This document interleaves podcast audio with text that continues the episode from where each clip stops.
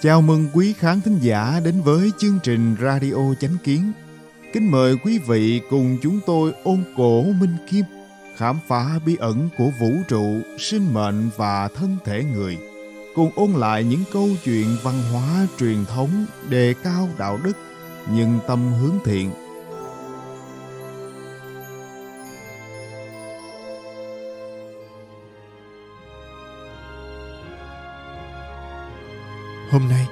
chúng tôi xin gửi đến quý thính giả loạt bài khám phá sinh mệnh có tựa đề Nhất lộ thánh duyên, Ma Thiên Quốc và Kim Tự Tháp, phần 9.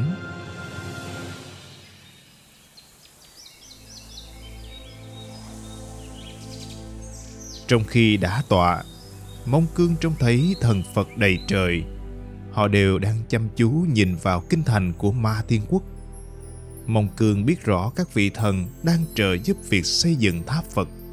Do vậy, ông đã thỉnh cầu quốc vương hạ lệnh cho thần dân cả nước thành tâm niệm Phật, cầu trời khấn Phật phù hộ, gia trì cho việc xây dựng tháp Phật.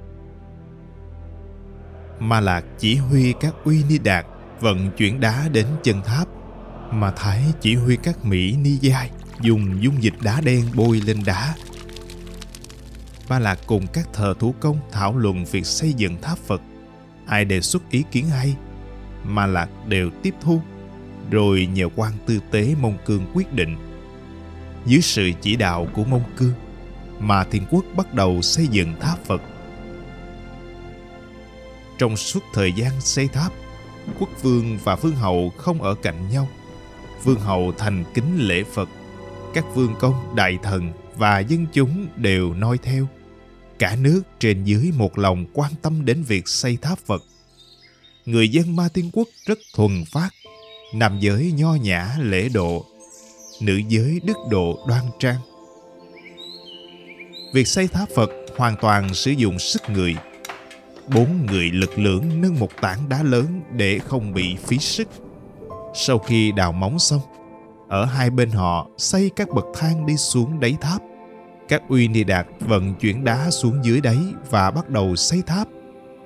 Khi tầng thấp nhất được xây xong, người ta sử dụng gỗ kim cương, một loại gỗ rất dày và mịn, làm thành cái giá hình bậc thang bao xung quanh tháp. Mọi người gọi là bậc thang lên trời. Các uy ni đạt chân đi giày bệnh từ cỏ tiên lan. Giày cỏ được bệnh rất chặt, có khả năng bám rất chắc. Khi vận chuyển đá lên bậc thang, chân họ luôn cảm giác như được nâng lên. Họ gọi hiện tượng này là chân đạp mây. Họ cho rằng đó là do thần linh hỗ trợ. Trong khi xây tháp, các nhạc sĩ, ca sĩ nổi tiếng trong dân gian đều hội tụ tại kinh thành. Họ muốn sáng tác ra những ca khúc hay nhất, hát lên những tiếng hát ngọt ngào nhất để ca ngợi công trình xây dựng tháp phật vĩ đại. Mông Cương đích thân viết giai điệu và lời ca đưa cho nhạc sĩ và ca sĩ. Những bài hát này rất nhanh chóng được lưu truyền khắp Ma Thiên Quốc. Trong đó, một bài hát khí thế hào hùng nhất là bài Khúc Hoang ca của thần. Những bài hát khác như Thần cứu độ thế nhân, Sự từ bi của thần, Chờ đợi thần đến cũng khiến người nghe vô cùng xúc động. Một danh ca có giọng cao cất tiếng hát như những âm thanh từ trên thiên thượng đến, tiếng hát vang vọng khắp cả một vùng. Còn danh ca nổi tiếng với giọng trầm lại hát lên những âm thanh kỳ diệu giống như từ lòng đất vọng ra. Cảm giác trầm ấm, vang vọng, tràn đầy sinh lực. Thời tiết ở ma thiên quốc cũng rất đẹp. Thường mưa vào buổi tối và nắng vào ban ngày nơi xây dựng tháp phật thì không mưa nhưng khí hậu lại vô cùng mát mẻ.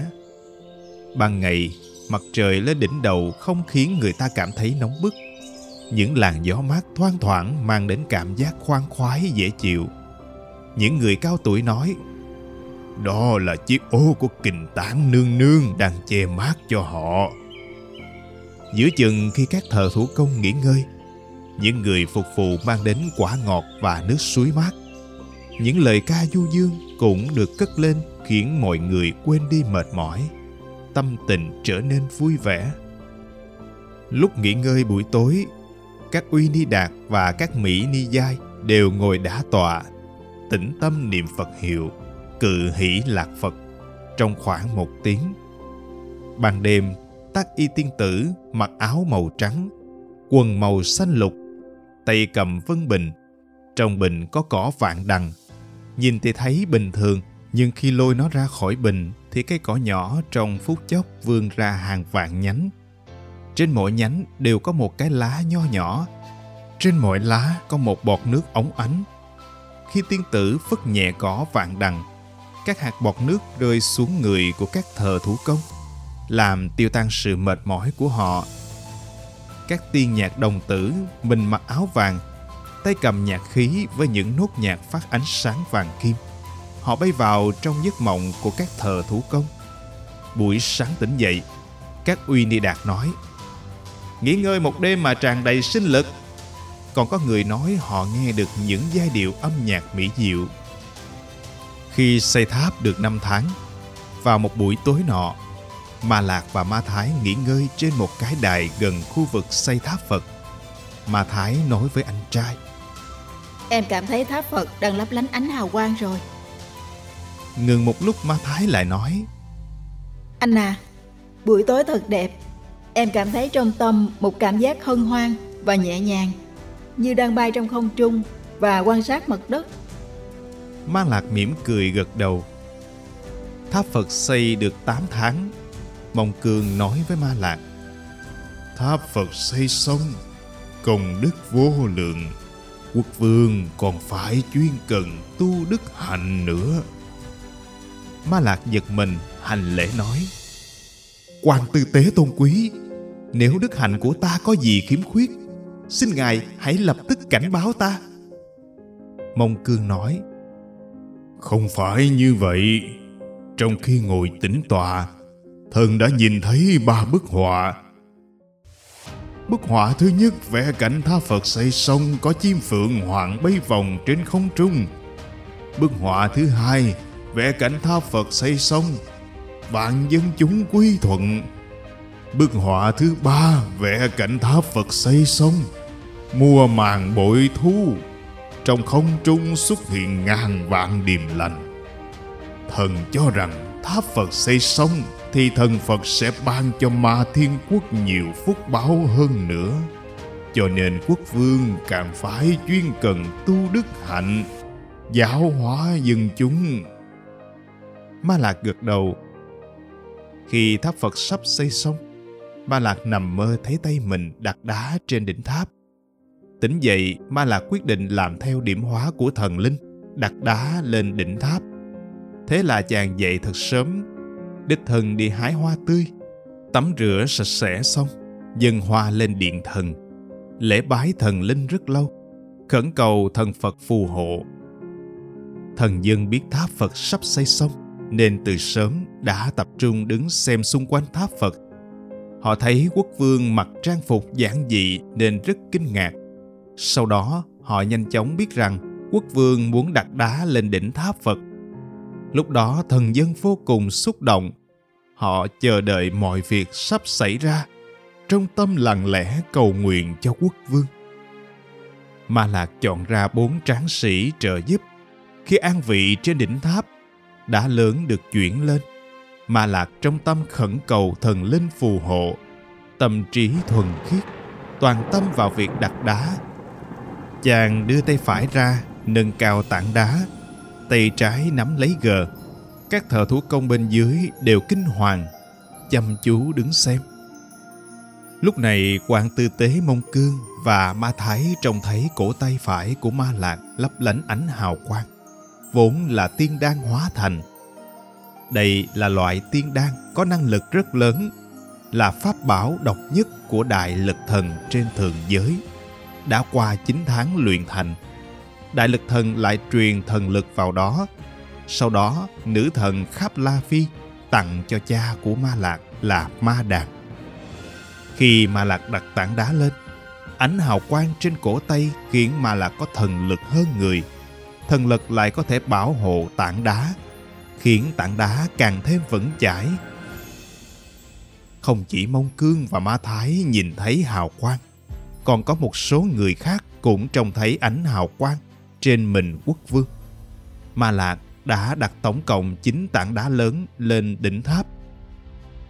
Trong khi đó, Bông Cương nhìn thấy những con mắt dày đặc trên không trung đang quan sát việc xây tháp Phật. Ông thấy khi Ma Lạc nâng một tảng đá, xung quanh tảng đá có rất nhiều thiên sứ với đôi cánh dài, phát ra ánh hào quang chói lọi. Ma Thái cảm thấy trong tâm có một đóa hoa sen đang xoay chuyển, phát ánh hào quang êm dịu. Ma Thái thấy toàn thân của anh trai phát ánh hào quang màu tím, trong đó có những tia chớp lấp lóe. Trong đầu Ma Thái hiện lên hai chữ tịch lịch nàng nghĩ Tịch lịch, đằng sau còn phải có từ nữa chứ. Là gì vậy nhỉ? Có một từ có vẻ rất quen thuộc mà ta lại không nghĩ ra. Ma Thái đột nhiên hơi chút hoang mang. Bỗng một vị thần tiên trên trời vui vẻ nói Ngũ thái liên hoa Quên mất tên của tịch lịch kim cương rồi sao Ngày hôm đó, Vương hậu Văn Mỹ một lòng lễ Phật, cầu xin thần Phật ban cho quốc vương thần lực. Trong tâm vui sướng vô hạn khi biết tháp Phật sắp xây xong. Lễ Phật xong, nàng đi ra nơi tháp Phật, chứng kiến Ma Lạc đặt xong tảng đá cuối cùng lên đỉnh tháp. Đỉnh tháp xây xong, Ma Lạc mới xuống. Văn Mỹ trông thấy xung quanh Ma Lạc có quần thần đi theo. Trong mắt Văn Mỹ lúc đó, Ma Lạc trông như một vị thần. Văn Mỹ dùng lễ nghi tôn quý quỳ bái trước Ma Lạc. Thần dân đều quỳ bái theo. Trong tâm tràn đầy sự kính ngưỡng vô hạn đối với quốc vương. Ma Lạc và Ma Thái nhìn nhau, cũng vội quỳ xuống bái lạy. Cảm tạ thần linh trên trời dưới đất đã phù hộ cho tháp Phật xây thành. Tháp Phật được xây trong 9 tháng. Ba ngày sau khi xây xong tháp, Ma Lạc cử hành nghi thức long trọng đặt bức tượng Phật và thần mới vào trong tháp. Hoàng tử tế Mông Cương chủ trì nghi lễ thỉnh Phật trang nghiêm. Thời đó, người ta cho rằng Phật ngự tại thiên giới và Ngài có thể diễn hóa thành vô số thân thể. Khi con người thành kính, kính ngưỡng thờ cúng Phật, thì Đức Phật trên thiên thượng sẽ cảm ứng được. Ngài sẽ phái huyễn thân nhập lên tượng Phật, khiến tượng Phật có sự từ bi và pháp lực giống như chủ tôn. Chỉ có người đức cao mới có thể thỉnh Phật. Mông Cương nói, Đức Phật từ bi vĩ đại Xin Ngài hãy lắng nghe tấm lòng của thế nhân Chúng con với tấm lòng thành kính thỉnh cầu Ngài đến ngụ tại thế gian Tâm hồn con dễ dàng bị mê mờ Nhưng sự từ bi của Phật thì vạn cổ bất biến. Cầu mong Đức Phật nghe được lời thỉnh cầu của chúng con. Cầu mong Đức Phật đến thế gian. Chúng sinh tại thế gian lắng nghe lời Phật dạy. Đắm mình trong hào quang của Phật mà không rơi vào khổ ải Để chờ đợi được cứu độ. Mông Cương nói xong, đặt một cuốn kinh vào trong tượng Phật, dùng giấy dán lại, sau đó tụng đọc kinh Phật. Lúc này trên không trung xuất hiện mây ngũ sắc, phượng hoàng bay đến, trăm chim tụ tập. Những thợ thủ công nhìn thấy cảnh tượng này đều vô cùng xúc động. Bức tượng cự hỷ lạc Phật được đưa vào thờ trong tháp Phật là tượng Phật ngồi đã tọa. Hai bên là tượng thần Đại Địa Mô Mẫu và chiến thần Lệ Thiên. Cự hỷ lạc Phật là một vị Phật vĩ đại trên thế giới thiên quốc. Ngài sẽ mang đến cho đất nước niềm hạnh phúc và may mắn. Tượng thần Mô Mẫu đoan trang có nhiệm vụ giáo hóa, dạy dỗ đức hạnh cho dân chúng. Tượng chiến thần Lệ Thiên uy nghi phù hộ cho ma thiên quốc lập nên những chiến công, mở mang bờ cõi, thu phục các nước láng giềng kết duyên với ma thiên quốc.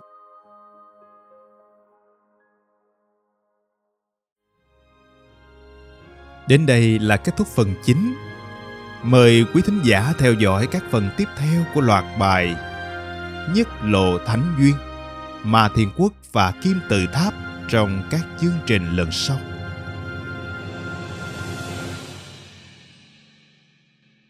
Cảm ơn quý vị đã lắng nghe, quan tâm và đăng ký kênh Radio Chánh Kiến.